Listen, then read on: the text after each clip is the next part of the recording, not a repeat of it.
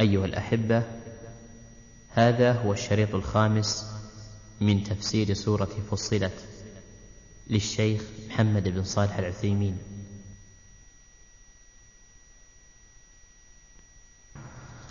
نعم.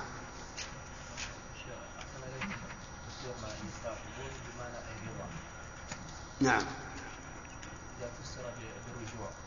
كيف؟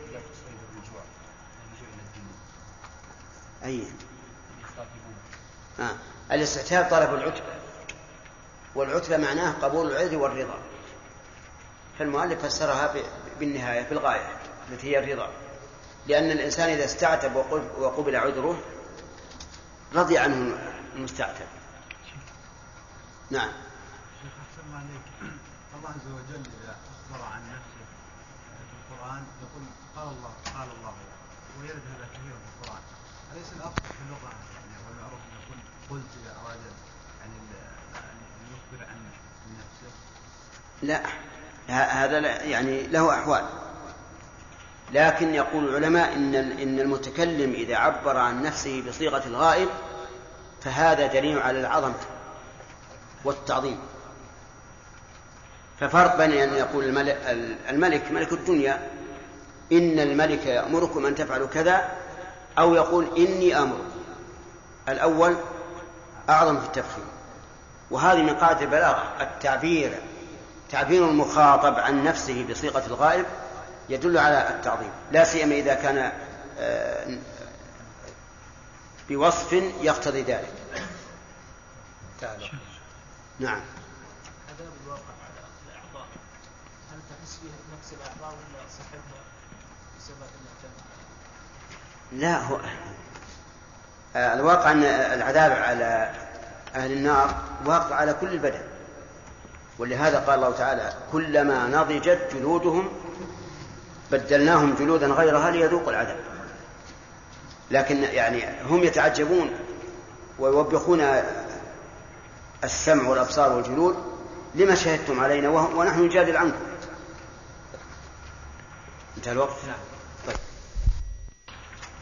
فلنذيقن الذين كفروا عذابا شديدا ولنجزينهم أسوأ الذي كانوا يعملون. ذلك جزاء أعداء الله النار. لهم فيها دار الخلد جزاء بما كانوا بآياتنا يجحدون. وقال الذين كفروا ربنا أرنا الذين أضلانا من الجن والإنس نجعلهما تحت أقدامنا ليكونا من الأسفلين. أعوذ بالله من الشيطان الرجيم. قال الله تبارك وتعالى وما كنتم تستترون أن يشهد عليكم سمعكم ولا أبصاركم ولا جلودكم معنى الآية؟ إجمالا ما أريد أن تفسر كل كلمة. معناها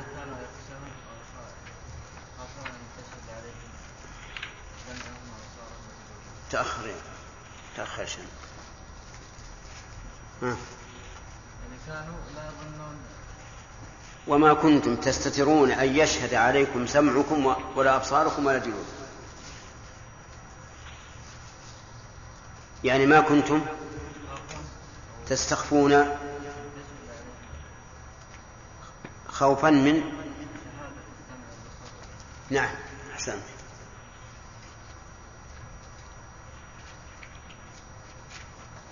قوله وذلكم ظنكم الذي ظننتم بربكم.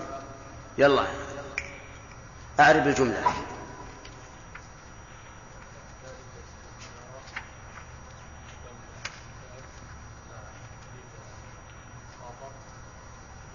لا مو تفصيل بس.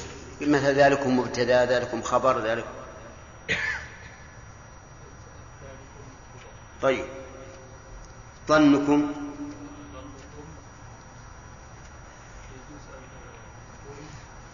عطنا واحد من مما تقول أنه يجوز. ظنكم خبر. نعم. والذي ظننتم؟ طيب. أرداكم؟ خبر ثاني. طيب في وجه آخر في الإعراب يا أيوب. في وجه ثاني في الإعراب.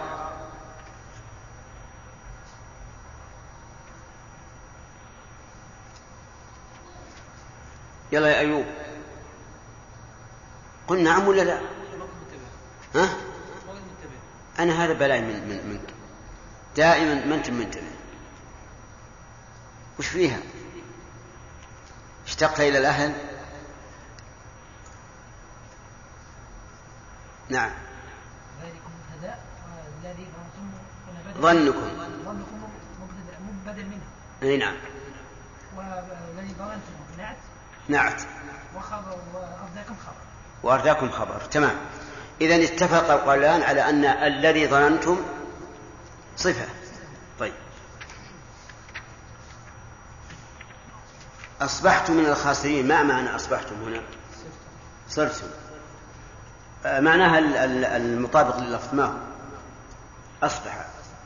أصبح يعني صارت أي نعم. هذا الأصل. هذا الأصل.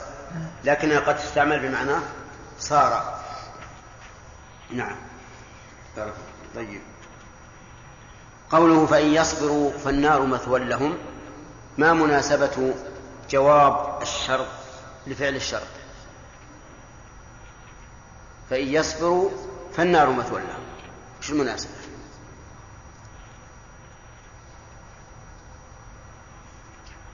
لأن هذا قد تخفى مناسبته. إذا أن الإنسان يتوقع أن يكون جواب الشرط خلاف ذلك.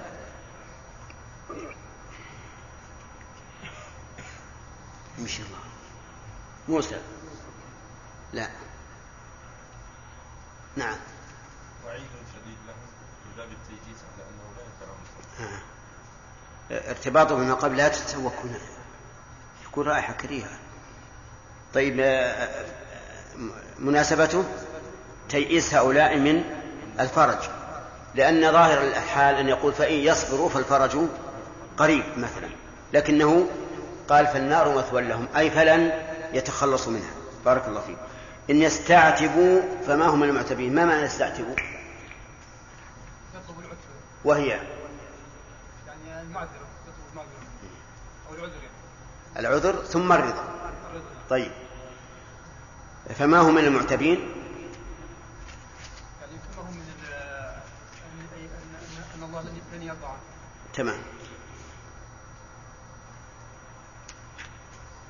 إعراب فما هم من المعتبين طيب. لا ما هي بحسب ما قبله معروف. وإن يستعتبوا فما هم من المعتبين ألف. لا. أو ما ما? ها؟ رابطا لجواب الشرط طيب. استمر. ما؟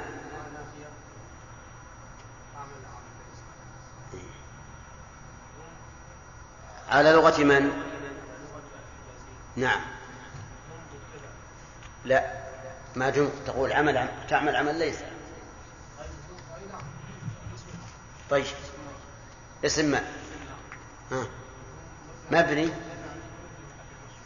محل إيش؟ نعم.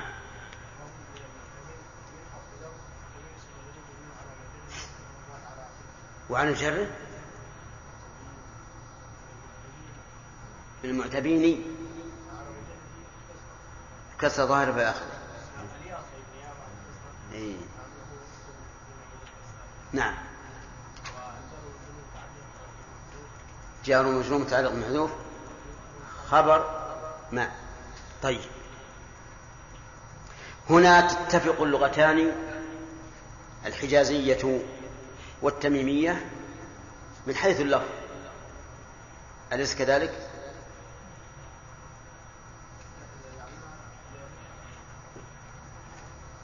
هل يختلف اللفظ لو جعلناها تميمية؟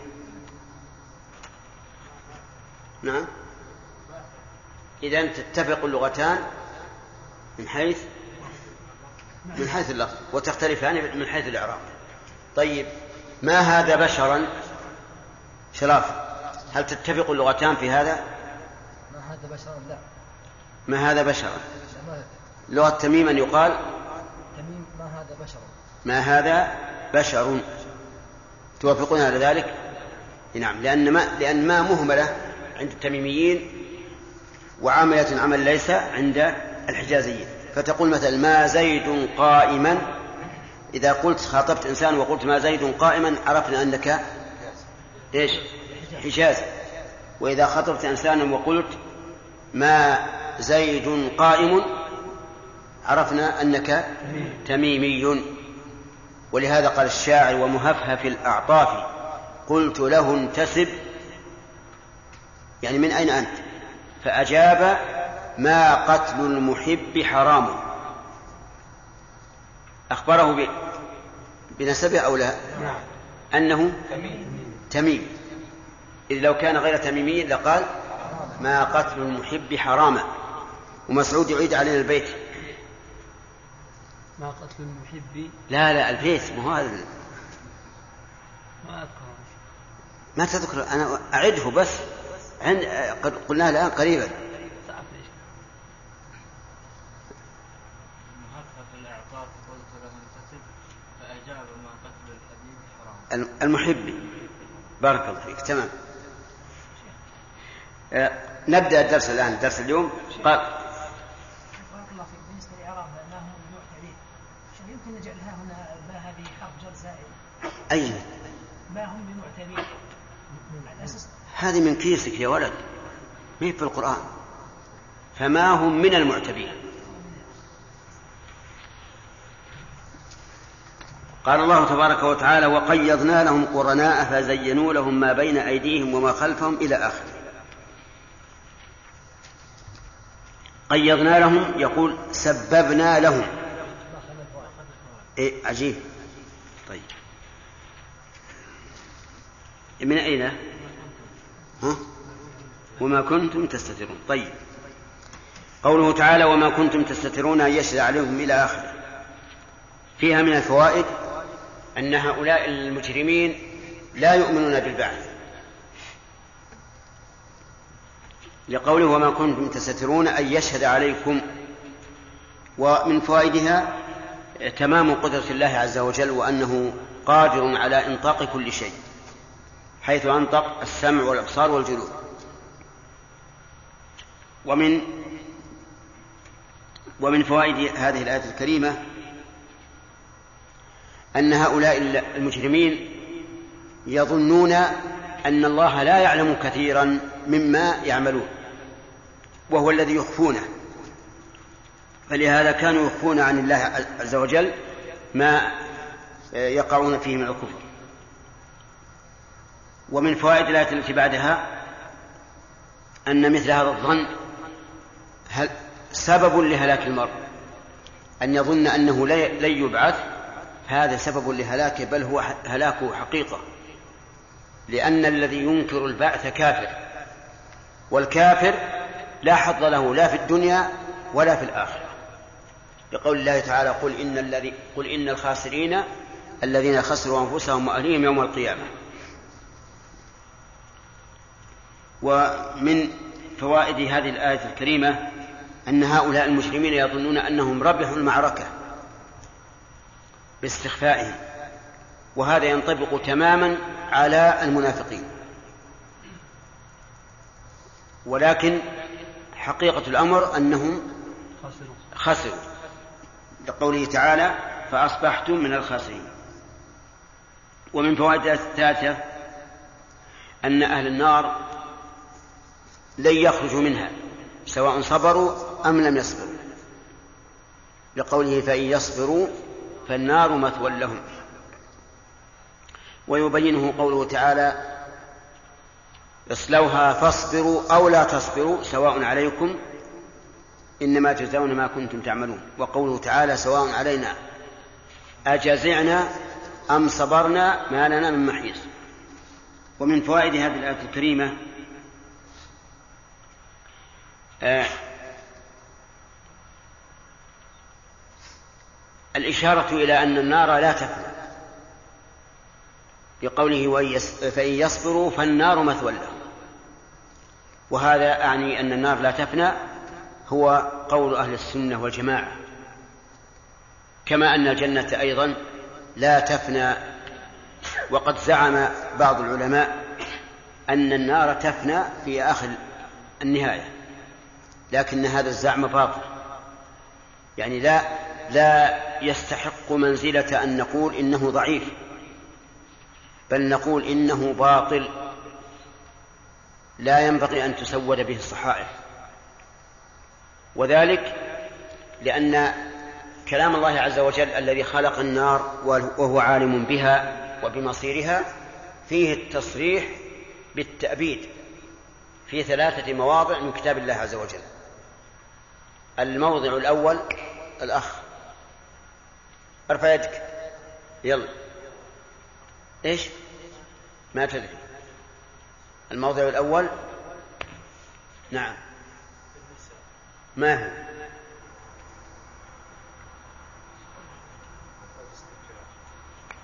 الأخ. ارفع يدك. أي أنت؟ ما هو أنت يا أخي؟ ارفع يدك. الموضع يقول في النساء أذكره. سبحان الله. أرفع يدك. قل تكلم. ما هو أنت؟ ها؟ الموضع الأول في سورة النساء. ما هي الآية؟ قل لا أعرف. انشغل طيب. نعم تبارك وتعالى إن الذين كفروا وظلموا لم يكن يغفر لهم ولا ليهديهم سبيلا إلا طريق جهنم لا ولا ليهديهم؟ طريقا نعم. طريق جهنم فيها كان ذلك على الله وكان. الموضع الثاني ما هو؟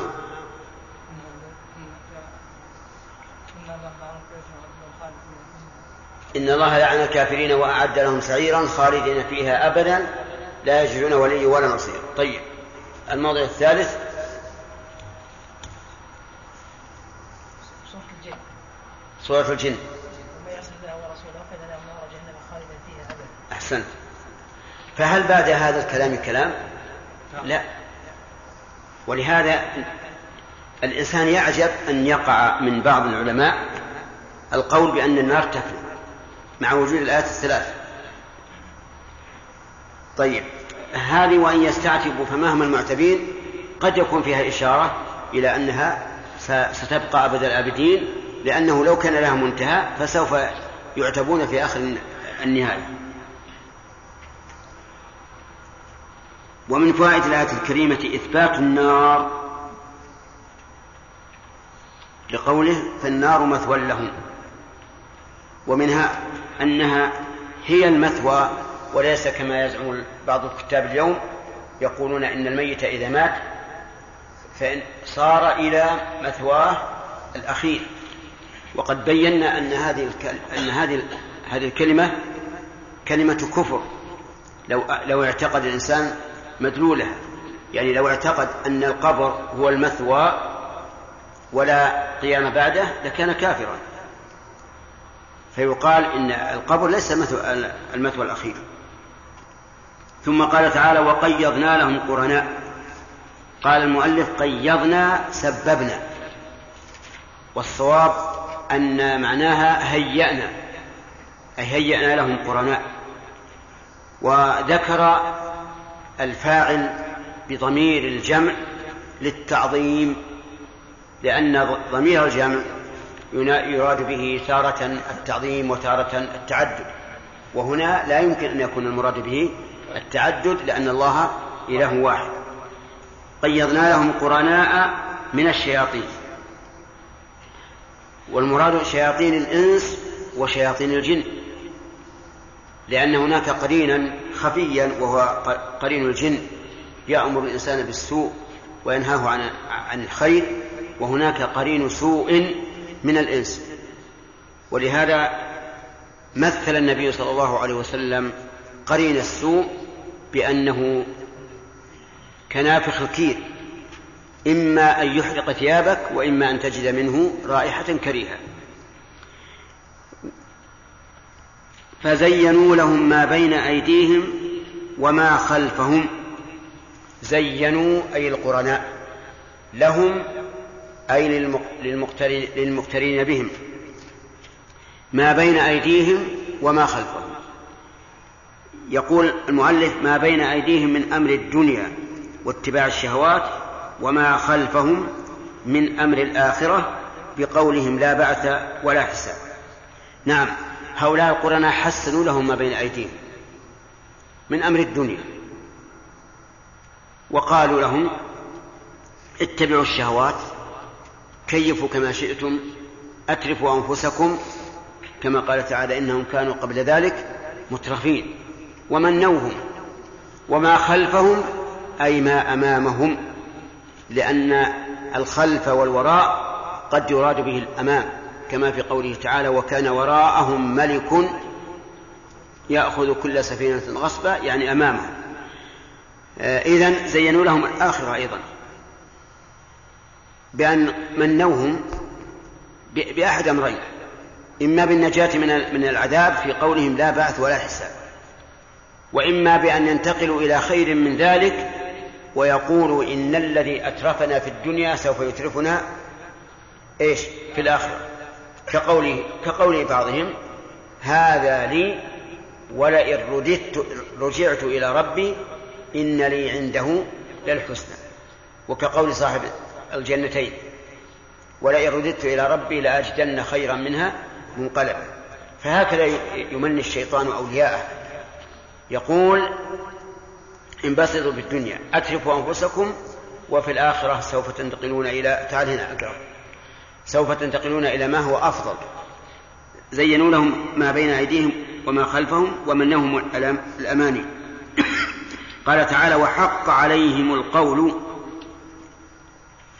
في أمم قد خلت من قبلهم من الجن والإنس إنهم كانوا خاسرين. حق عليهم أي وجب. القول قول من؟ قول الله تبارك وتعالى. فما هو القول الذي حق؟ فسره المؤلف بقوله وهو لأملأن جهنم من الجنة والناس أجمعين. وقيل القول هو قوله تعالى إن الذين حقت عليهم كلمة ربك لا يؤمنون ولو جاءتهم كل آية حتى يروا العذاب الأليم. ونقول كما أسلفنا في القاعدة في التفسير أن الآية إذا كانت تحتمل معنيين لا مرجح لأحدهما على الآخر ولا منافة بينهما فإنها تحمل على على المعنيين جميعا.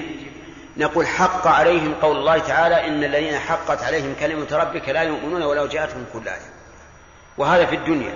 يعني مهما عالجت الإنسان الذي حقت عليه كلمة الله فلن يهتدي. وحقت عليهم كلمة الله في الآخرة وهي لأملأن جهنم من الجنة والناس أجمعين. إذن لا فائدة لا فائدة.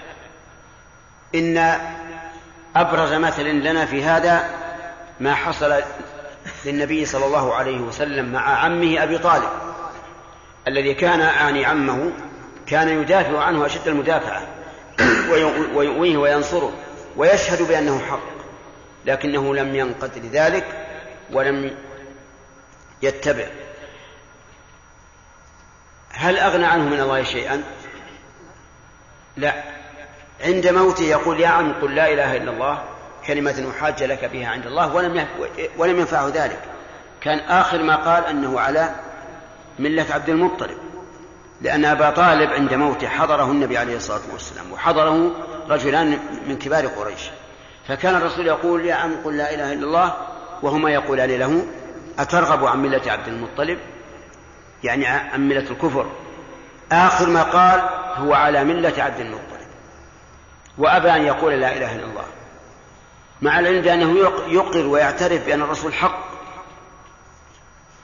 يقول ولقد علمت بأن دين محمد من خير أديان البرية دينا. ويقول في لمية المشهورة لقد علموا أن ابننا لا مكذب لدينا ولا يعنى بقول الأباطل أي بقول السحرة يعني ليس بالساحر. ومع ذلك قد حقت عليه الكلمة نسأل الله العافية وأن يحسن لنا ولكم الخاتمة. حقت عليه الكلمة فلم يؤمن. يقول في أمم في جملة أمم في أمم يعني في جملتها. واحتجنا إلى قوله في جملة يعني آه، إدخال جملة وإن كانت معروفة من السياق لأنه لو قال في أمم لكان هؤلاء مشاركين لكل الأمم الماضية والمستقبلة مع أنهم في أمتهم وحدهم. فيكون المعنى في أمم أي في جملة أمم.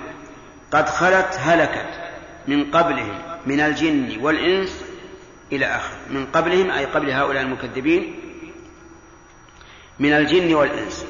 الجن هم عالم غيب خلقهم الله تعالى من نار لأن أباهم إبليس كان من نار. ولهذا كان آه، شأنهم أو كانت حالهم الطيش والسرعة والاندفاع كالنار في لهبها. فهم خلقوا من النار عن الجن. وهم مكلفون. مكلفون بالإيمان بالله وملائكته وكتبه ورسله واليوم الآخر. ولكن هل هل الأعمال التي كلفوا بها هل هي الأعمال التي كلفت بها الإنس أو غيره؟ إن نظرنا إلى عمومات الأدلة. قلنا إن الجن مكلفة بما كلف بما كلف به الإنس. لأن الشريعة التي بين أيدينا لم تأتي بشريعة للجن. شريعة واحدة. والرسول واحد. فهم مكلفون مثلا بصلاة كصلاتنا ووضوء كوضوئنا وحج كحجنا وصوم كصومنا وصدقة كصدقتنا. كل ما نحن مكلفون به فهم مكلفون به. أننا لا نرى في الشريعة التي بين أيدينا تشريعات للجن. هذا إذا نظرنا إلى إيش؟ إلى عموم الأدلة. إذا نظرنا إلى حكمة الله تعالى في شرعه قلنا إنهم مكلفون بشريعة تليق بهم. فكما أن الإنس إذا اختلفوا يجعل لكل صنف ما يليق به. فكذلك الجن. والجن مخالفون للإنس في الحد والحقيقة. مخالفون تماما للإنس. فتكون شريعتهم خاصة تليق بهم. لكن تحريم الظلم والشرك والعدوان وما أشبه ذلك هذا عام على الجن والإنس. إنما أريد التكليفات البدنية. كالصلاة مثلا. هل صلاتهم كصلاتنا؟ أو أو صيامك أو صيامهم كصيامنا؟ هذا هو محل الخلاف بين العلماء. منهم من يقول إن الجن مكلفون كما كلف الإنس تماما. حجة هؤلاء الأخ نعم. ما حجة هؤلاء؟ لا غلط. لأن خلق من خلق الله ترد علينا الملائكة. الظاهر إنك سرحت بارك الله فيك. نعم. شوف ترى كل الأرض مجدبة ما فيها مرعى ابدا إلا في هذا المسجد ما دمت في المسجد. لا تفكر تلقى مرعى ابدا. نعم. عموم الأدلة التي بين أيدينا التي يرسل بها الرسول عليه الصلاة والسلام لا نجد فيها أحكاما تخص الجن. واضح يا جماعة؟ فالأصل عموم. الأصل أن ما كلف به الإنس هو ما كلف به الجن. القول الثاني الأخ صاحب الثوب الأزرق قل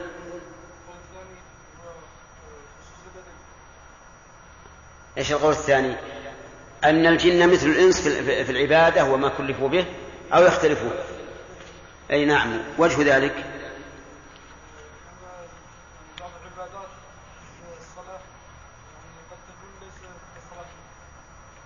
أننا نجد من حكمة الله أن التشريعات مناسبة للمكلف بها.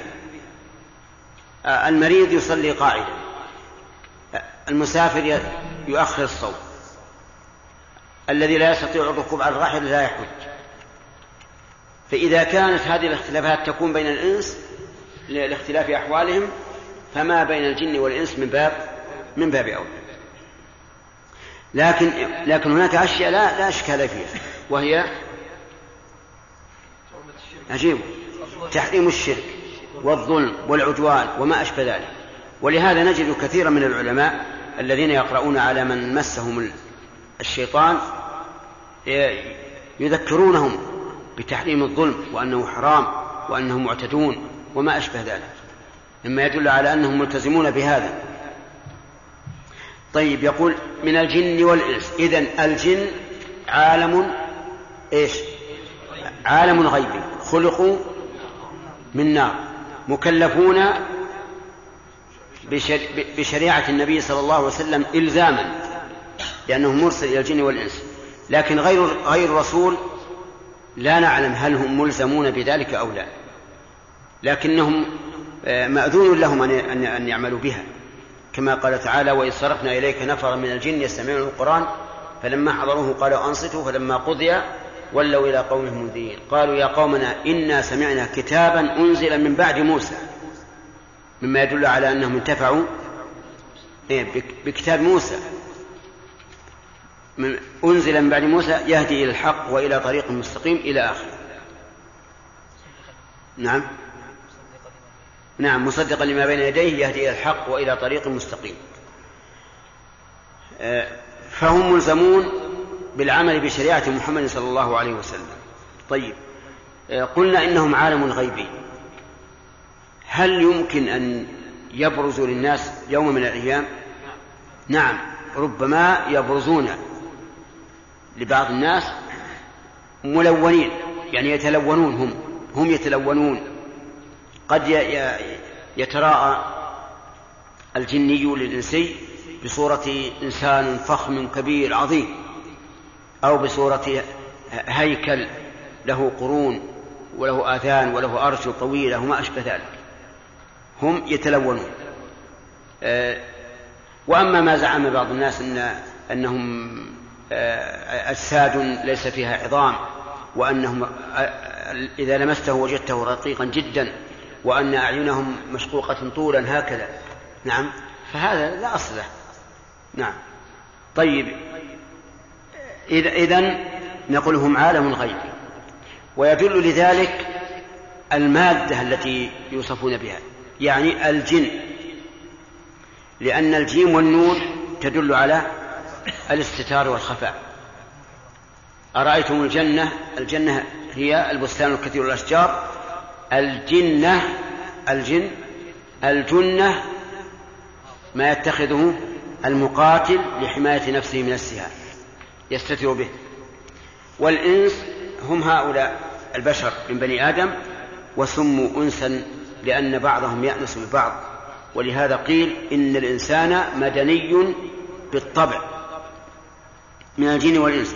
إنهم كانوا خاسرين. إنهم أي الذين حق عليهم القول كانوا خاسرين. كانوا متى؟ أي في علم الله. وليس يوم القيامة كما قال الأخ محمد لأنه لو كان كذلك لقال يكونون.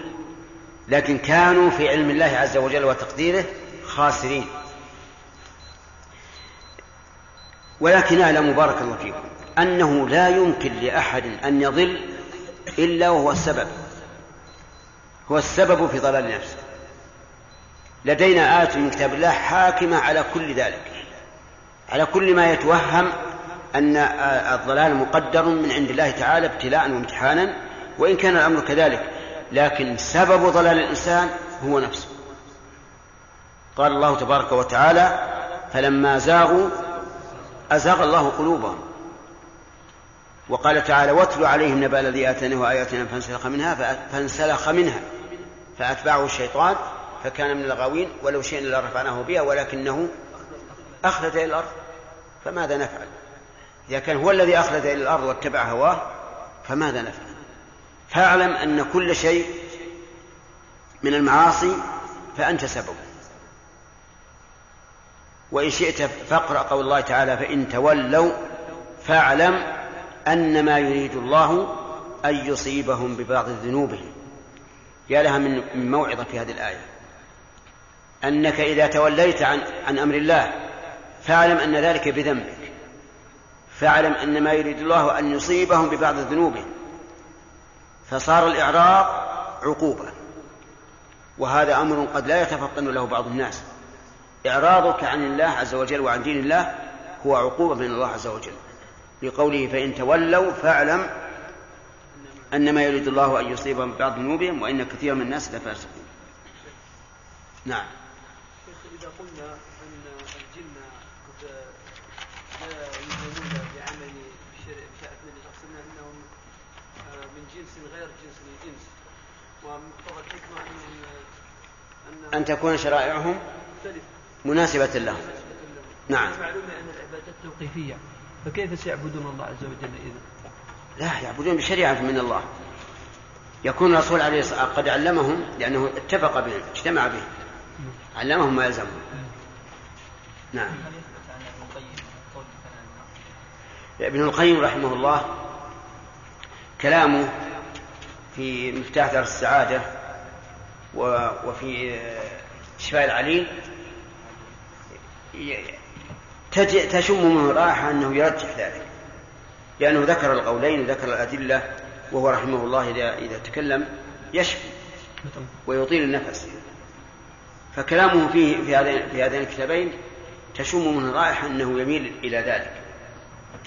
لكن له كلام آخر في الوابل الصيب يدل على أن أنه يرى أن النار نارا نار الكفار هذه لا تفنى. لأنهم خالدون فيها أبدا. ونار العصاة الذين يعذبون بقدر ذنوبهم ثم يخرجون تفنى. لأن أهلها إيش؟ خرجوا منها. فإذا خرجوا منها ما بقي لبقائها فائدة. وهذا التقسيم من الناحية العقلية تقسيم قوي. يعني الإنسان يميل إليه من الناحية العقلية. لكن قد يبقى النظر بأن يقول القائل ما الدليل على أن هناك ناران؟ نعم ما الدليل على أن هناك نارين؟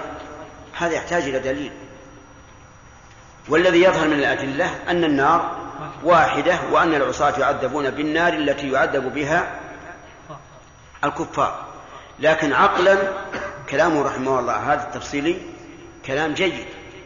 حتى لو قال قائل أيضا العقل يدل على أنه لا بد أن تكون النار نارين لأنه لا يمكن أن يعذب المؤمن الفاسق بنار شديدة الحرارة كلما نضج جلده بدل جلدا آخر كما تكون نار الكفار. يعني من الناحية العقلية يوافق العقل تماما. فإن كان صوابا فمن الله وإن كان خطأ فالله يعفو عنه. نعم والذي وما المنسوب عن الشيخ الاسلام والله ما هذا ما وقفت على- كلام له في ذلك. في رسائل الاخيره تنفي عن هذا القول والله ما أنا ما اطلعت على شيء. ما اطلعت على شيء في ذلك. لكن يا إخواننا لا يجوز أبدا أن نعرف الحق بالرجال. يجب أن نعرف الحق بالدليل.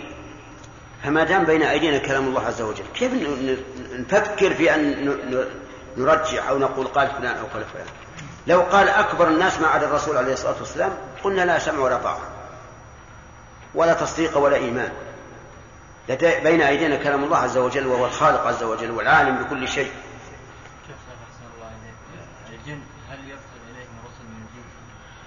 يعني هل فيهم رسول؟ يقول الله عز وجل وما أرسلنا من قبلك إلا رجالا نوحي إليهم إلا رجالا نوحي إليهم وقال العلماء إن الرجال لا يكونون من من الجن. لكن في هذا التعليم نظر لأن الله يقول في في سورة الجن وأنه كان رجال من الإنس يعوذون برجال من الجن. قالوا الآية الأخرى إلا رجالا من أهل القرى. من أهل القرى. فيقال الجن أيضا من أهل القرى.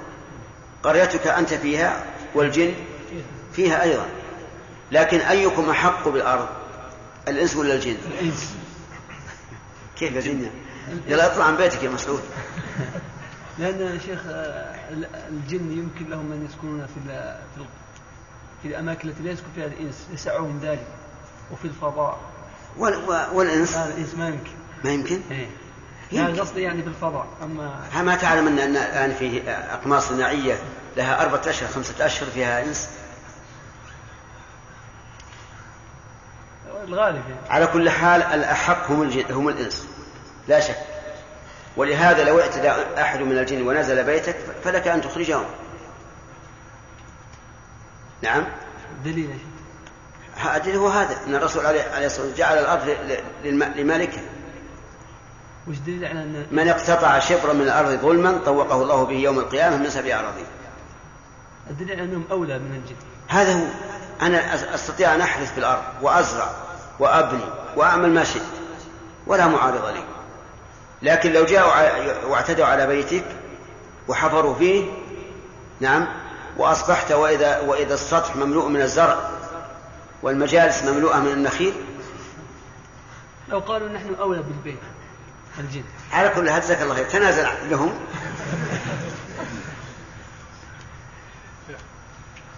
بارك الله فيك. لا يجوز أن يكون قول قوله سبحانه وتعالى إنهم كانوا خاسرين على أنه يوم القيامة من باب قوله تعالى أتى أمر الله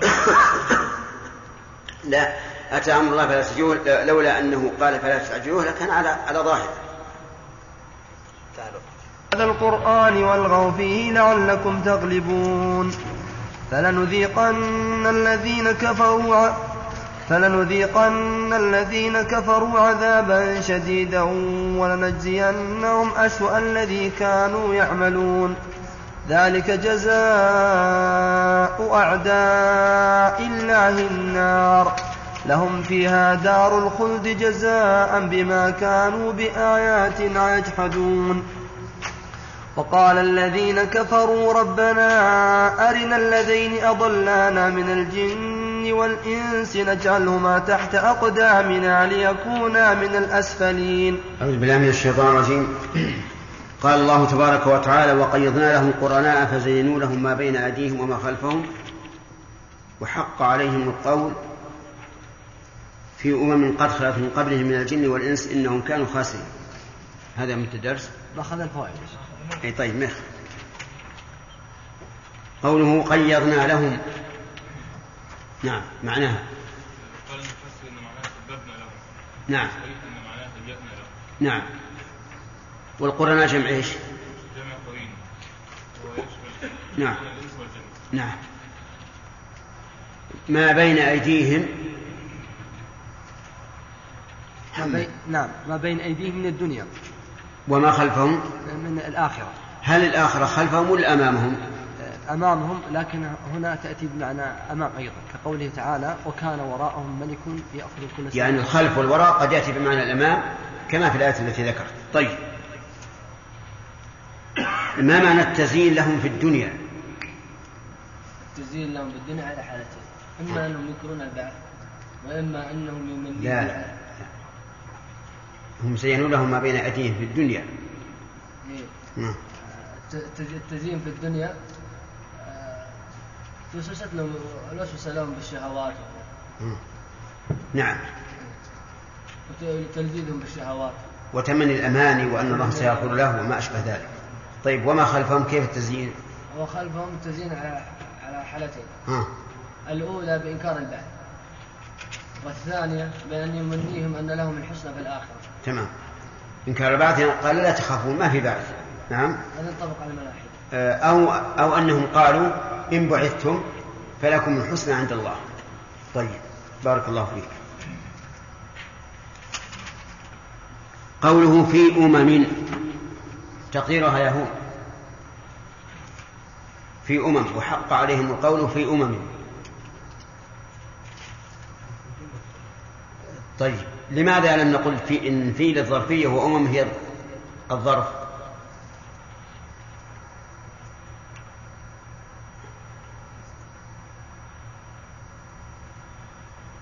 نعم. لأن لو قلنا بظرفية يدل أن الأمة ليست داخلة في العقاب وفي العذاب. إذا قلنا في جملة أمة أن أمة كذلك داخلة في العذاب مع غير هذا. وقلنا في في أمم يكون يكون المعنى يشاركون كل الأمم. نعم. والمعنى أنهم أمة يعني وهم أمة منفردة.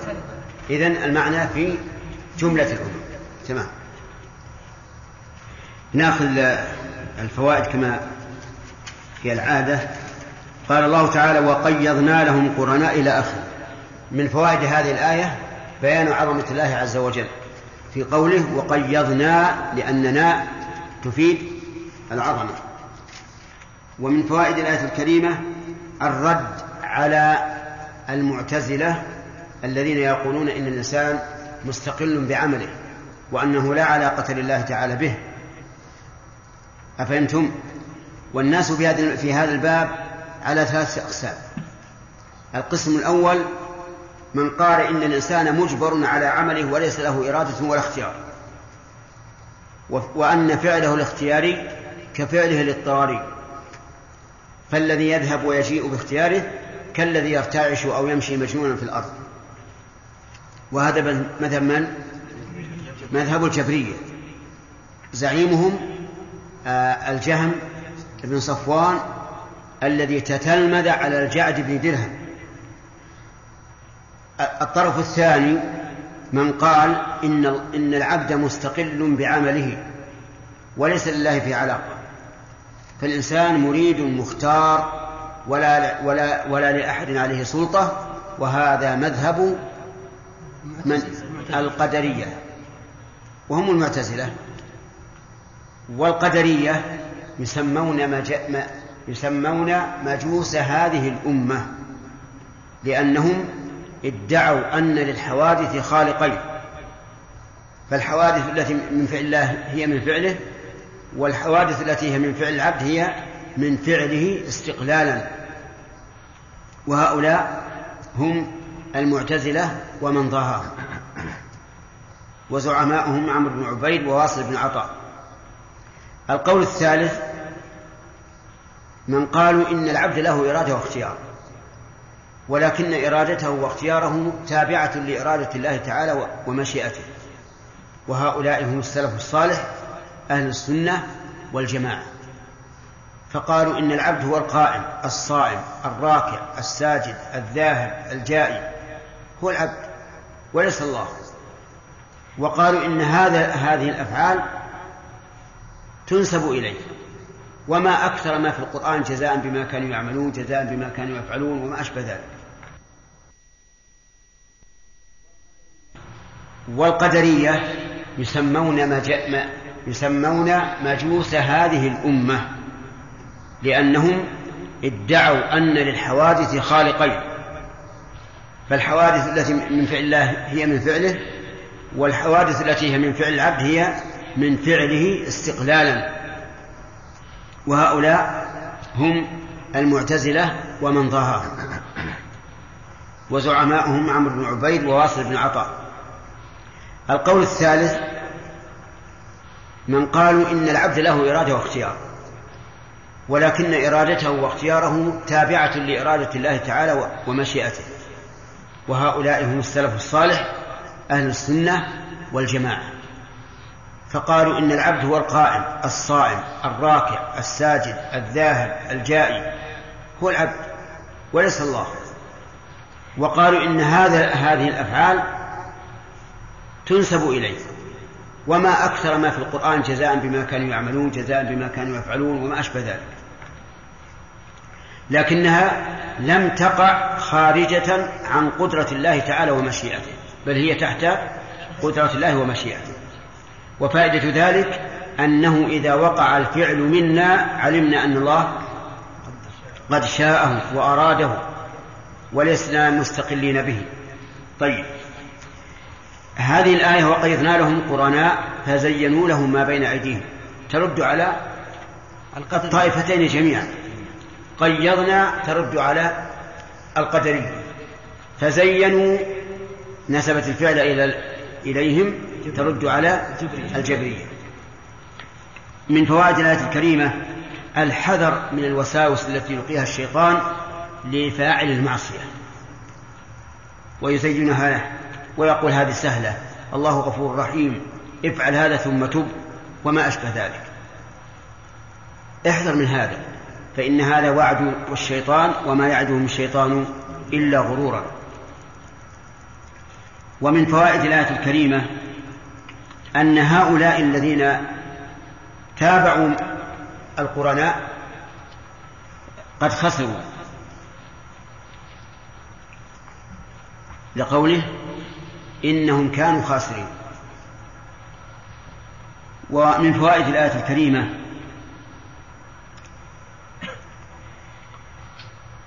أن هؤلاء الذين استحسنوا ما زينه القرناء حق عليهم القول. وسبق أن القول على رأي المؤلف هو لأملأن جهنم وعلى ما, ما ذكرناه هو قوله إن الذين حقت عليهم كلمة ربك لا يؤمنون ولا يبعد أن يكون المراد بذلك الأمران جميعا. من فوائد الآية الكريمة كثرة الضالين بهؤلاء القرناء لقوله وحق عليهم القول في أمم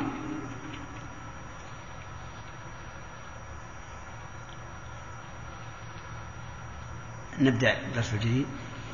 قال الله تعالى في ونحن في بداية الدرس الجديد الجديد وقال الذين كفروا عند قراءة النبي صلى الله عليه وسلم يعني للقرآن قال لا تسمعوا لهذا القرآن. يعني أن بعضهم يوصي بعضا يقول لا تسمعوا لهذا القرآن. أي لا تنصتوا له ولا تستمعوا إليه وابتعدوا عنه وذلك لأن القرآن يؤثر في قلب من يسمعه حتى إن بعض المشركين من كبرائهم يأتون إلى النبي صلى الله عليه وسلم يستمعون قراءته اختفاء في الليل لئلا يطلع عليه لأنهم يسمعون قولا يسلب العقول ويأخذ بالنفوس. فهم يوصي بعضهم بعضا يقول لا تسمعوا لهذا القرآن. والقرآن هو كلام الله وهو على وزن فعلان وفعلان مصدر كالغفران والشكران. وهل هو من قرأ أو من قرأ؟ أو منهما جميعا؟ نقول هو صالح للجميع. فإن كان من قرأ فهو من, من القراءة وهي التلاوة. وإن كان من قرأ فهو من قرأ يقري بمعنى جمع. ومنه القرية لأنها تجمع أقواما. فالقرآن جامع. ثم هل هو فاعل أو مفعول. نقول أما إذا كان من قرأ فهو بمعنى فاعل. نمشي إذا كان من قرأ. قرأ القرية فاعل. إذا كان من قرأ. قرأ مفعول فهو مفعول. لأنه قرآن مقروء فهو مصدر بمعنى المفعول وإن كان من قرأ فهو بمعنى فاعل وبمعنى مفعول. أي أنه مشترك بين فاعل ومفعول. فهو جامع وهو مجموع لأنه يكتب وتجمع حروفه بعضها إلى بعض. والمراد به ما نزل على محمد صلى الله عليه وعلى آله وسلم. لا تسمعوا لهذا القرآن. والغوا فيه لهذا القرآن. ما المراد بالإشارة هنا؟ ولماذا لم يقولوا لا تسمعوا للقرآن؟ المراد بها التحقير. المراد بها التحقير. يعني هذا لا يسوي شيئا لا لا تسمعوا إليه. ويشبه هذا من ويشبه هذا من بعض الوجوه قولهم أهذا الذي يذكر آلهتكم؟ أهذا الذي يذكر آلهتكم؟ افتقار. يعني أهذا الذي يسبها؟ من هو؟ أهذا الذي بعث الله رسولا؟ وهذا للاحتقار لكنه مستفاد من الاستفهام. أما هنا فهو مستفاد من الإشارة الدالة على التحقيق والغوا فيه إيتوا باللغط ونحوه وصيحوا في زمن قراءته. الغوا فيه يعني عندما تسمعون رسول الله صلى الله عليه وسلم يقرأ صوتوا وتصايحوا. لأجل أن تخلطوا عليه قراءته وتحولوا بينه بينه وبين السماع. يعني فهم يفعلون ذلك لأمرين. الأول التخليط على النبي عليه الصلاة والسلام في قراءته. والثاني أن لا يسمع أحد قراءته من أجل الضوضاء واللغط. والغوا فيه لعلكم تغلبون. هذه لعل للتعليل. وكما تعلمون أن لعل تأتي للتعليل وتأتي للإشفاق وتأتي للتعل... للترجي وتأتي للتمني. كل هذه المعاني تختلف بحسب السياق. بحسب السياق. لأن السياق هو الذي يعين معاني الكلمات. لعلكم تغلبون فيسكت فيسكت فيسكت عن القراءة. لأنه إذا سمع الأصوات والضجة والضوضاء واختلطت عليه قراءته فإنه لا يرى فائدة من القراءة وحينئذ يسكت هذا ما يفعله هؤلاء المشركون. في هذه الآية الكريمة فوائد. منها خوف المشركين وانزعاجهم من تأثير قراءة النبي صلى الله عليه وسلم. وجه ذلك أن بعضهم يوصي. بعضا أن لا يسمعون هذا القرآن. ومن فوائد هذه الآية الكريمة قوة تأثير القرآن على سامع وهذا هو الواقع. لقوله تعالى إن في ذلك لذكرى لمن كان له قلب أو ألقى السمع وهو شهيد. لكن القرآن إنما يؤثر على من يفهم اللغة العربية ومعاني الكلمات. وأما الأعجمي حقيقة أو حكما فإنه لا يتأثر بها. ثانيا إنما يؤثر القرآن وهو كمال التأثير على المؤمن به. أما المكذب المستكبر فلا حتى أنه يقول هذا أساطير الأولين. ومن فوائد الآية الكريمة أنه لا يجوز اللغط والضوضاء حين قراءة القرآن. فإما أن تستمع إليه وإما أن تقوم أما أن تجلس إلى قارئ القرآن وت- وتثير الأصوات واللغط والضوضاء فهذا أقل ما فيه أنه شبيه بصنيع من المشركين. هذا أقل ما فيه. يعني لو قدرنا أن هذا هؤلاء القوم الذين عندهم اللغط والضوضاء لا يريدون أن يشوشوا على القارئ ولا يريدون أن لا يستمع قراءته أحد لكن نقول أدنى ما فيه أنه مشابه لعمل لعمل لعمل المشركين. ويتفرع على ذلك ما يفعله بعض الناس في متاجرهم ومساكنهم يفتحون القرآن على المسجل ويجعلونه يقرأ وتجدهم في ضوضاء وفي كلام قبيح وفي كذب وهذا إهانة للقرآن. فنقول إما أن تستمع إلى كلام الله وإما أن إيش؟ أن تغلقه. أما أن يبقى يقرأ وهذا يشتم وهذا يلعن وهذا يكذب وهذا يغش فهذا في غاية الامتهان لكلام الله عز وجل.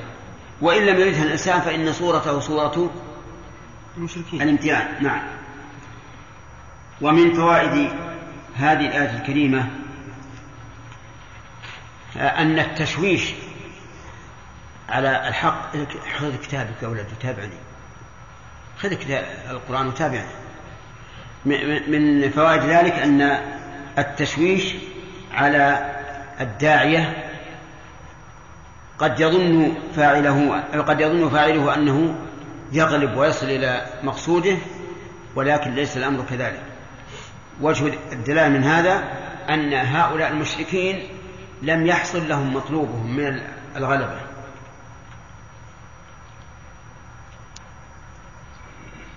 قال الله تعالى فلنذيقن الذين كفروا عذابا شديدا ولنجزينهم أسوأ الذي كانوا يعملون. فلنذيقن الجملة هذه مؤكدة بثلاثة مؤكدات. القسم المقدر ويدلنا على القسم توكيد النون آه توكيد الفعل واللام أيضا. والثاني امشي اللام والثالث النون. فلنذيقن. فلنذيقن الذين كفروا عذابا شديدا. أي أي لنعذبنهم عذابا يذوق ألم يذوقون ألمه.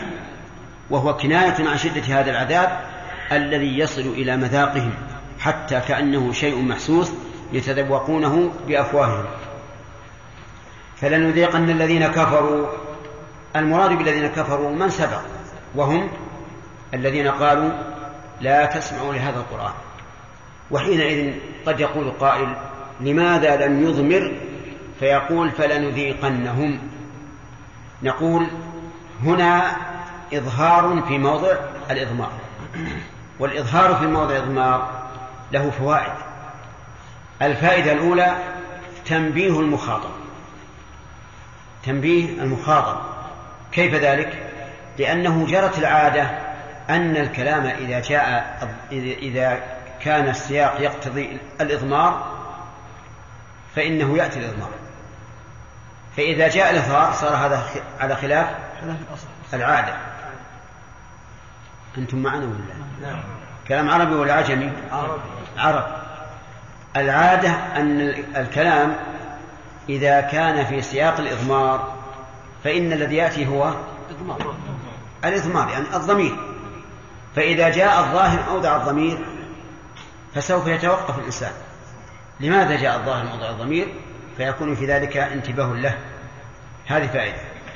الفائدة الثانية الحكم على مرجع الضمير بمقتضى هذا الاسم الظاهر. الفائدة الثانية الحكم على مرجع هذا الضمير بمقتضى هذا الاسم الظاهر. ففي الآية التي معنا فلنذيقن الذين كفروا. إذن يكون فائدة الحكم عليهم بالكفر. الحكم عليهم بالكفر. وهكذا كل ما جاء الإظهار في موضع الإضمار فاحكم عليه بهذه الفائدة. آه، الفائدة الثالثة العموم. لو قال فلنذيقنهم صار هذا الوعيد خاصا بالذين قالوا لا تسمعوا لهذا القرآن. فإذا قال فلنذيقن الذين كفروا صار عاما لهم ولغيرهم. واضح؟ طيب. آه من يعيدها علينا؟ أولا تنبيه المخاطب ثانيا ثانيا العموم. نعم. وثالثا الحكم على مرجع الضمير بما يقتضيه هذا الواقع هذا الظاهر. طيب انتبه. فلنذيقن الذين كفروا عذابا شديدا. هنا عذابا شديدا منصوب. فما الذي نصبه صالح. إيش؟ فلنذيقن الذين كفروا. ارفع صوتك حتى أسمع. الذي نصبه فلنذيقن هل نذيق تنصب مفعولا واحدا أو مفعول أو مفعولين؟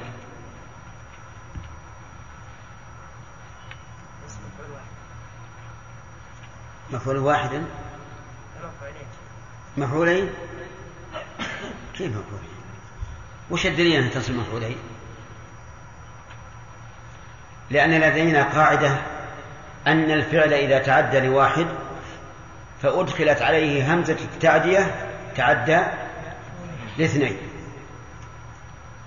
وإذا كان يتعدى لاثنين فأدخلت عليه الهمزة تعدى إلى ثلاثة.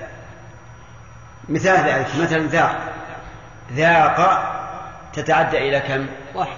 واحد ذاق طعم الإيمان من رضي بالله ربا فإذا دخلت عليها الهمزة تعدت إلى مفعولين.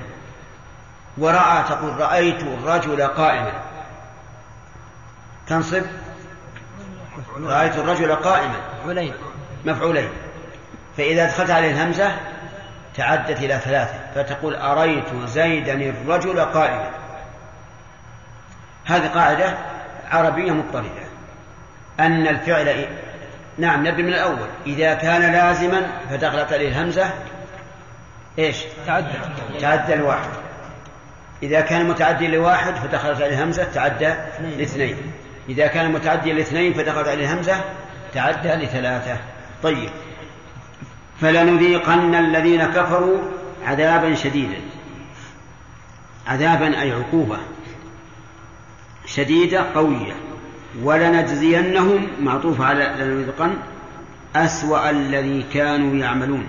لنجزينهم هذه تنصب مفعولين. الأول الهاء والثاني أسوأ. أسوأ الذي كانوا يعملون أي أقبح جزاء جزاء عملهم. أسوأ الذي كانوا يعملون. هل هم يجزون أسوأ الذي كانوا يعملون؟ أو يجزون جزاءه؟ بالجزاء نعم. هم يجزون الجزاء. العمل منهم هم ليسوا مجزيين به. هم الذين عملوا. فإذا قال أسوأ الذي كانوا يعملون صار المراد بذلك أسوأ الجزاء. وليس المراد أسوأ العمل لأن العمل فعل العبد والجزاء فعل الله به. والمراد هنا فعل العبد أو فعل الله به؟ فعل الله به. فعل الله به. ولهذا قال لنجزينهم. فإذا قال قائل لماذا عبر بالعمل عن جزائه؟ نقول إشارة إلى أن الجزاء بقدر العمل ولهذا قال العلماء الجزاء من جنس العمل الجزاء من جنس العمل لكنه بالنسبة للسيئات عدل وبالنسبة للحسنات فضل الحسنة بعشر أمثالها إلى سبعمائة ضعف إلى أضعاف كثيرة والسيئة بمثلها. وقوله أسوأ الذي كانوا يعملون ظاهر الآية أن الله يجزيهم أسوأ أسوأ أعمالهم. وغير الأسوأ الأحسن. غير الأسوأ ما دون الأسوأ يعني السيء. فهل يجازى الكافر بأقبح أعماله أو بكل أعماله؟ هذا ينبني على هل الكافر مخاطب بالفروع أو لا. هل الكافر مخاطب بالفروع أو غير مخاطب؟ تعرفون معنى المسألة هذه؟ يعني مثلا الكافر هل هو مخاطب بصلة الرحم؟ هل هو مخاطب بالصدق؟ هل هو مخاطب بالصلاة؟ هل هو مخاطب بالزكاة؟ وما أشبه ذلك. في هذا خلاف بين العلماء والصحيح أنه مخاطب. أنه مخاطب بفروع الأعمال. لأنه إذا كان المسلم مخاطبا بها فالكافر من باب أولى. كيف نقول إن المسلم يجازى ويعاقب على عقوق الوالدين والكافر لا يعاقب. لا لا يمكن هذا. فالصواب أنهم مخاطبون بفروع الشريعة لكنهم غير مخاطبين بفعلها. يعني ما يقال للكافر مثلا يشرب الدخان يقول تعال لا تشرب دخان حرام عليك. لائق هذا ولا غير لائق؟ غير لا. ها؟ غير لائق كافر. ادعوه أولا للإسلام ثم ثم كلمه إذا يخاطب بفروع الشريعة ليس معناه أنه يؤمر بفعلها لا. هل نعم يخاطب بفروع الشريعة يعني يقضيها إذا إذا أسلم؟ لا. لا. لأن الله قال قل للذين كفروا إن ينتهوا يغفر لهم ما قد سلف. إذا إيش الفائدة؟ قال العلماء الفائدة بقولنا إن الكافر مخاطب بفروع الشريعة هو عقوبة زيادة عقوبتهم في الآخرة. أنهم يعاقبون عليه. وهذا حق. أصحاب اليمين يتساءلون عن المجرمين. ما سلككم في سقر يعني ما الذي أدخلكم في النار؟ قالوا لم نكن من المصلين ولم نكن نطعم المسكين وكنا نخوض مع الخائضين وكنا نكذب بيوم الدين حتى أتانا اليقين. فذكروا الصلاة وإطعام المسكين وهو وهما من فروع الشريعة. فعلى القول بأنهم لا يجازون بفروع الشريعة نقول نعم يوم القيامة لا يجازون إلا على أسوأ أعمالهم وهو إيش؟ الكفر. ولكن على قول الراجح أنهم يخاطبون بفروع الشريعة ويعاقبون عليها ويكون هنا أسوأ ذكر الأسوأ لأنه هو الأشد لأنه هو الأشد. والمقصود هنا التهديد. وهل الإنسان يهدد بالأخف أو بالأشد؟ بالأشد. هذا هو الظاهر والله أعلم. الذي كانوا يعملون أي أقبح جزاء عملهم. في الآية الكريمة هنا وعيد هؤلاء الكفار بالعذاب الشديد. وهذا من أساليب القرآن. أن الإنسان أن الله تعالى يهدد الكافر والمجرم وغيرهما ممن أساءوا. وفيه دليل على أنه ليس من القدح أن يقوم الإنسان بطاعة الله خوفا من عذاب الله.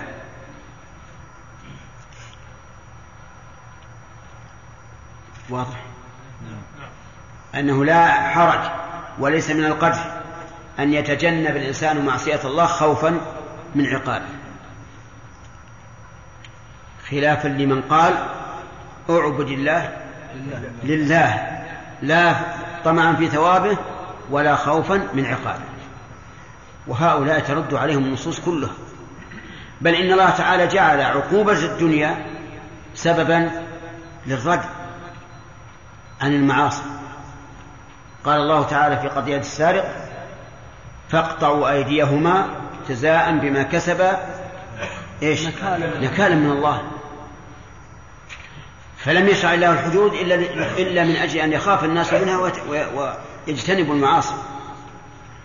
والقرية التي دمرت قرية بني إسرائيل حتى صار أهلها قردة خاسئين. لماذا؟ فجعلناها نكالا لما بين يديها وما خلفها. نعم. فالحاصل أنه لا حرج على الإنسان أن يدع المعاصي خوفا من عقوبة الله الدنيوية أو الأخروية ولا يعد ذلك قدحا في سلوكه ومنهجه. ومن فوائد الآية الكريمة إثبات العذاب. إثبات العذاب. وهل يكون في الدنيا أو في القبر أو في الآخرة أو في الجميع؟ في الجميع. قال الله تعالى ولنذيقنهم من العذاب الأدنى وهو عذاب الدنيا دون العذاب الأكبر وهو عذاب الآخرة. كمل. لعلهم يرجعون. وهذا يتعين أن يكون المراد بالعذاب الأدنى ليس عذاب القبر كما قيل بل هو عذاب الدنيا. لأنه لأن عذاب القبر لا يمكن فيه الرجوع. فإذا العذاب الأدنى هو عذاب الآخرة هو عذاب الدنيا والعذاب الأكبر هو عذاب الآخرة. ولهذا جاء في الحديث في حديث المتلاعنين أن الرسول قال عذاب الدنيا أهون من عذاب الآخرة. طيب من فوائد الآية الكريمة إثبات الجزاء بالأسوأ لقوله أسوأ الذي كانوا يعملون. ومن فوائدها أن الجزاء من جنس العمل.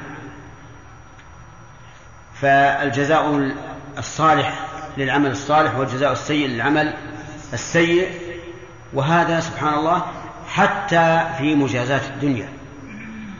حتى في مجاز في مجازات الدنيا. قال الله تعالى وجزاء سيئة إيش؟ سيئة مثلها. فمن عفا وأصلح فأجرها الله. فإذا أساء إليك إنسان بسيئة فلك أن تقابله بمثلها. وإن عفوت وأصلحت فأجرك على الله. نعم. شيخ بارك الله فيكم.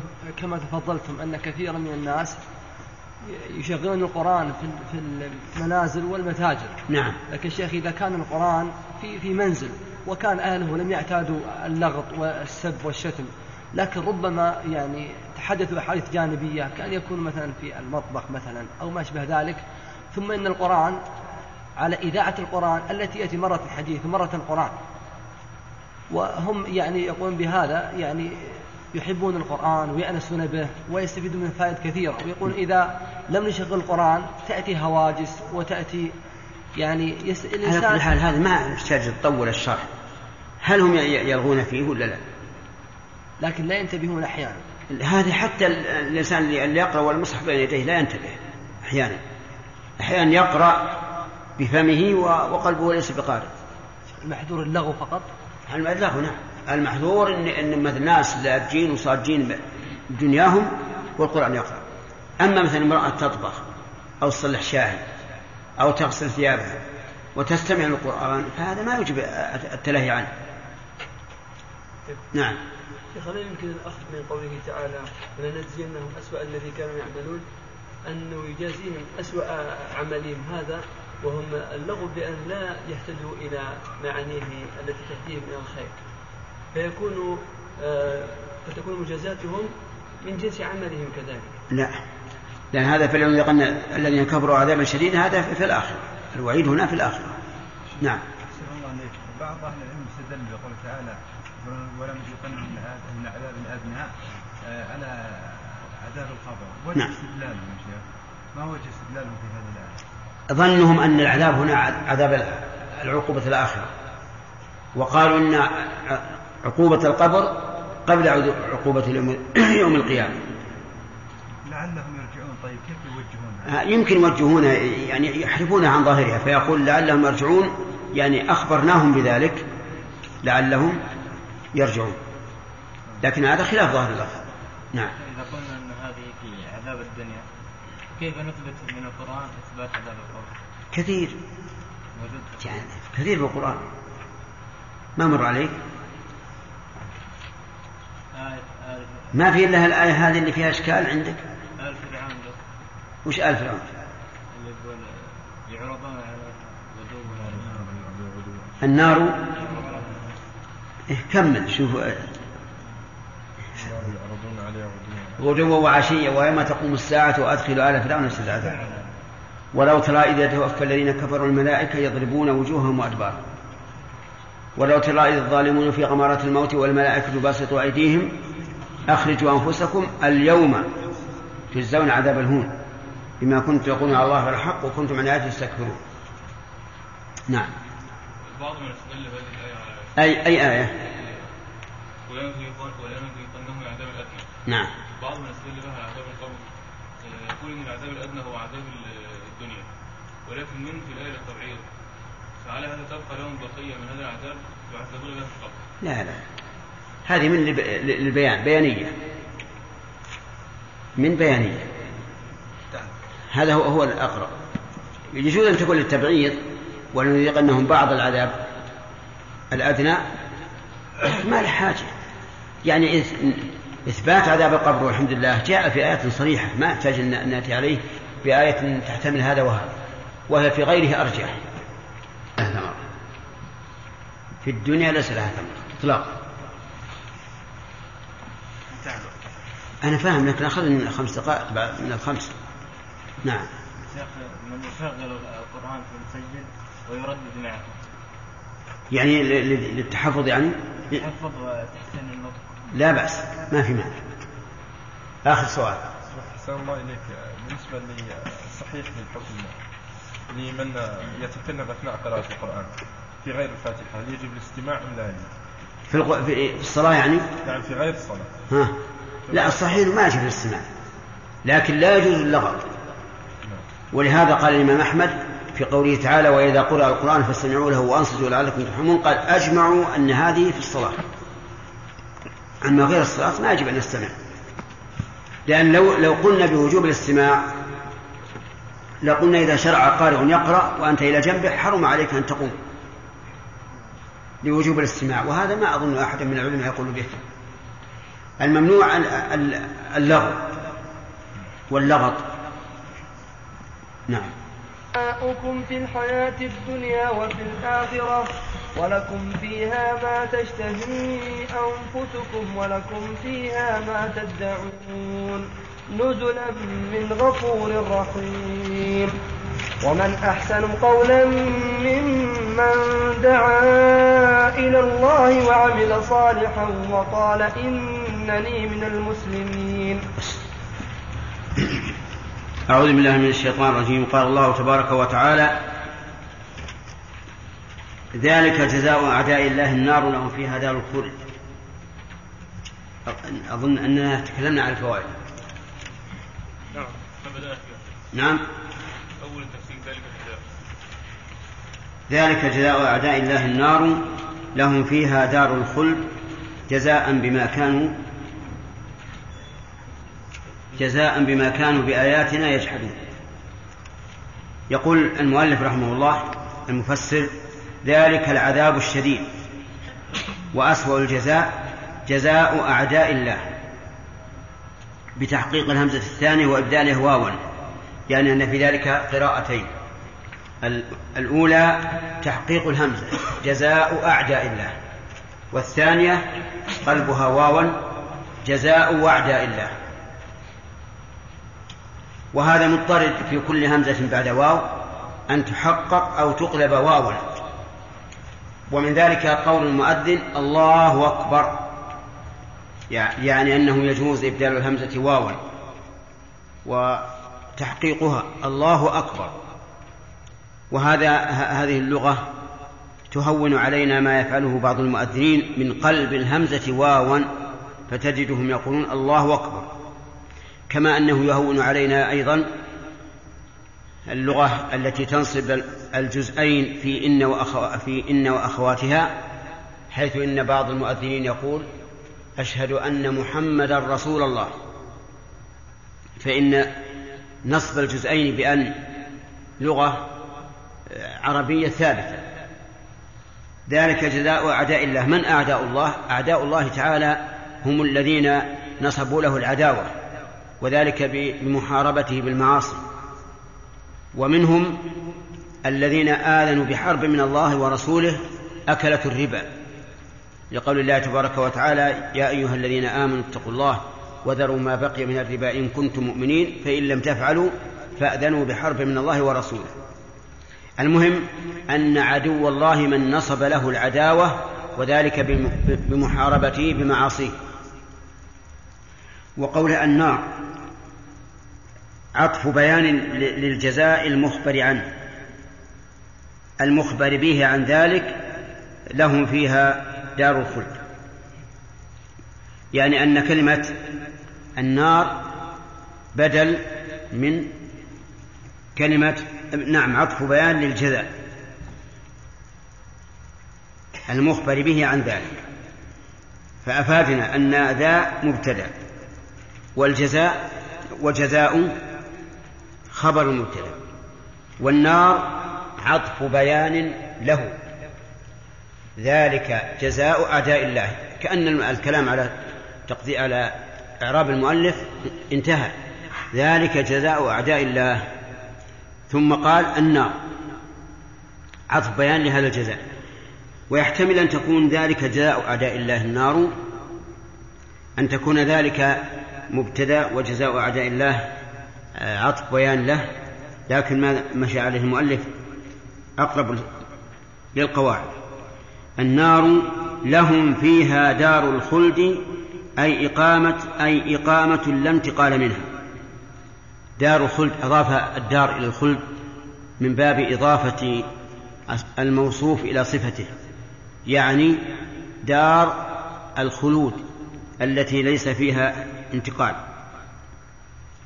ويجوز أن تكون من باب إضافة الشيء إلى نوعه لأن الدور تنقسم إلى أقسام. دور هي دور انتقال ودور هي دار خلد. فدور الانتقال بطن الأم والثاني الحياة الدنيا والثالث البرزخ. ودار الخلد هي الأخيرة. ويذكر أن أعرابيا سمع قارئا يقرأ ألهاكم التكاثر حتى زرتم المقابر. فقال والله ما الزائر بمقيم وإن هناك آه، يعني دارا أخرى. وهذا لا شك أنه من قوة الاستنباط والفهم. جزاء نعم جزاء منصوب على المصدر بفعله المقدر. منصوب على المصدر والمصدر لا بد له من عامل. والعامل تارة يكون من لفظ المصدر وتارة يكون من معناه. فإذا قلت قمت وقوفا فالعامل من معناه. وإذا قلت وقفت وقوفا فالعامل من لفظه. المقدر يقدر من لفظه ولا يقدر من معناه لأنه لا لأننا لا نلجأ إلى تقدير تقدير المعنى إلا إذا وجد أمامنا ما يختلف في لفظه يرحمك الله. وأما إذا لم نجد فيقدر من لفظ. وعلى هذا فيكون التقدير يجزون جزاء جزاء يجزون جزاء بما كانوا بآياتنا يجحدون أي بكونهم يجحدون. وعلى هذا فما هنا مصدرية ولا تصح أن تكون موصولة. بما كانوا بآياتنا القرآن يجحدون أي يكذبون. وإنما قدرنا يكذبون من أجل تعديها بالباء لأن جحد تتعدى بنفسها. فيقال جحدت الشيء يعني أنكرته. لكن إذا عدي المع- المعمول بالباء صارت الجحد مضمنا معنى إيش؟ التكذيب أي بما كانوا يكذبون بآياتنا. في هذه الآية الكريمة فوائد منها أن جزاء أعداء الله هي النار ولا بد. ولهذا قال ذلك جزاء أعداء الله وبين أن هذا الجزاء هو النار. ومن فوائد الآية الكريمة بيان خلد أهل النار فيها لقوله دار الخلد. وهل التخليد مؤبد أو مؤقت؟ المقطوع به أنه مؤبد لأن الله تعالى صرح به في آيات ثلاث في النساء وفي الأحزاب وفي الجن. ففي النساء قال الله تبارك وتعالى إن الذين كفروا وظلموا لم يكن الله ليغفر لهم ولا ليهديهم طريقا إلا طريق جهنم خالدين فيها أبدا. وكان ذلك على الله يسيرا. وفي سورة الأحزاب إن الله لعن الكافرين وأعد لهم سعيرا خالدين فيها أبدا. وفي سورة الجن ومن يعص الله ورسوله فإن له نار جهنم خالدين فيها أبدا. ومن فوائد هذه الآية الكريمة إثبات عدل الله عز وجل وأنه لا يعذب أحدا إلا بذنب لقوله جزاء بما كانوا بآياتنا يجحدون ومن فوائدها إثبات الأسباب إثبات الأسباب يستفاد من قوله بما كانوا بآياتنا يجحدون لأن الباء هنا للسببية. ومن فوائد الآية الكريمة أن التكذيب بآيات الله ردة لأن الله وصف المكذبين بأنهم أعداء وأن جزاءهم دار الخلد وهذا أمر متفق عليه. أن من كذب الله ورسوله فإنه مرتد كافر يستتاب فإن تاب وأقر وإلا قتل. فإن قال قائل من المعلوم أن من كذب شيئا من القرآن فهو مرتد لأن القرآن ثبت بالتواتر. فهل من كذب بشيء من السنة يكون كذلك؟ نقول إذا صحت السنة وقال القائل أنا أعلم أن هذا من كلام الرسول لكنه ليس بصحيح. فهذا مرتد لأنه أقر بأنه بصحة نسبته إلى الرسول ثم كذبه أما لو كذبه بناء على استبعاد أن يكون صدر من الرسول صلى الله عليه وسلم فهذا لا يكفر. لأنه متأول لكنه يجب عليه أن ننظر مرة بعد أخرى حتى يتبين له الأمر أفهمتم؟ إذا من كذب شيئا من القرآن فهو إيش؟ كافر بدون تفصيل لثبوت القرآن ثبوتا متواترا لا تواتر مثله في أي في أي كتب من الكتب ومن كذب شيئا من سنة الرسول صلى الله عليه وسلم نظرنا يا أخ أجب. هنا إذا كانت ثابتة قد تكون ثابتة. و... وينكرها ولا يكفر. الظاهر أنك سهوت. نعم. اقرأ قول الله تعالى فويل للمصلين الذين هم عن صلاتهم سهون نعم. والذين هم عن دروسهم سهون ربما يكون لهم أدب من من شيخهم. نعم.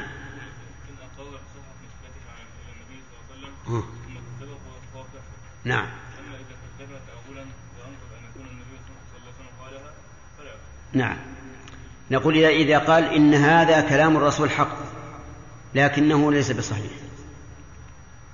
فهو كافر. لأنه كذب ما اعترف بأنه قول رسول الله.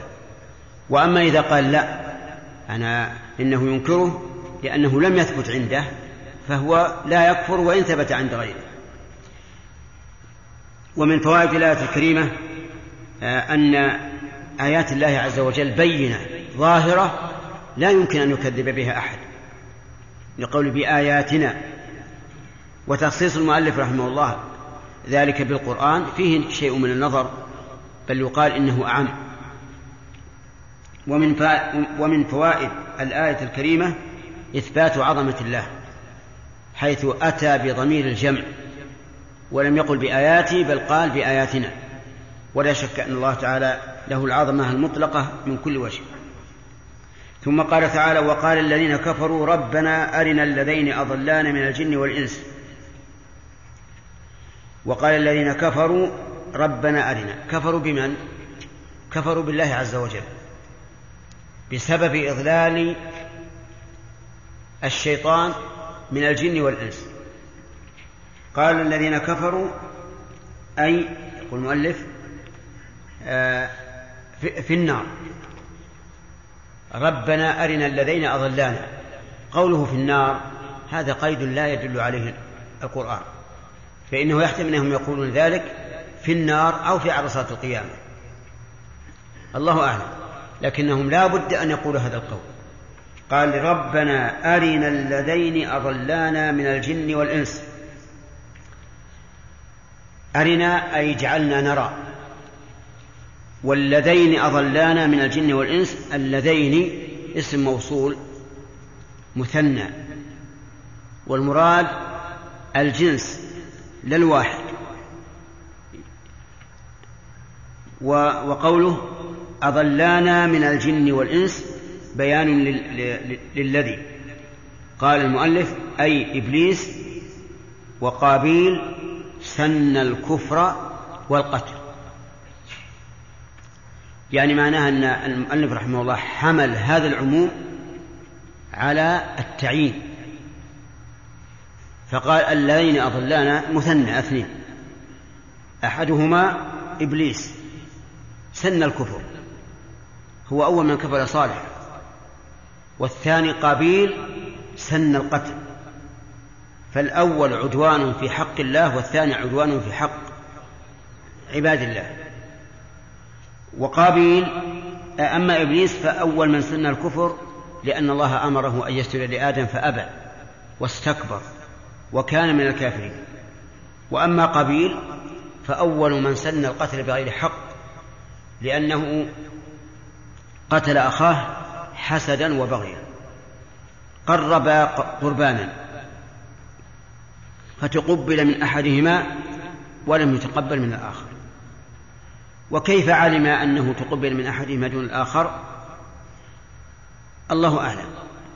إما أن يكون بنار نزلت فأكلت ما تقبل كما يكون ذلك في الغنائم سابقا وإما بغير ذلك من من العلامات. المهم أن أحدهما تقبل منه والثاني لم يتقبل.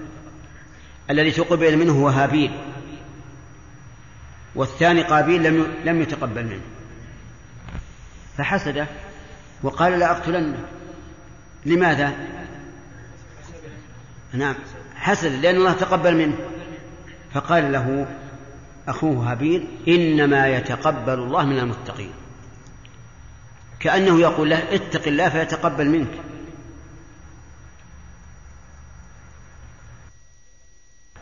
لئن بسطت إلي يدك لتقتلني ما أنا بباسط يدي إليك لأقتلك إني أخاف الله رب العالمين.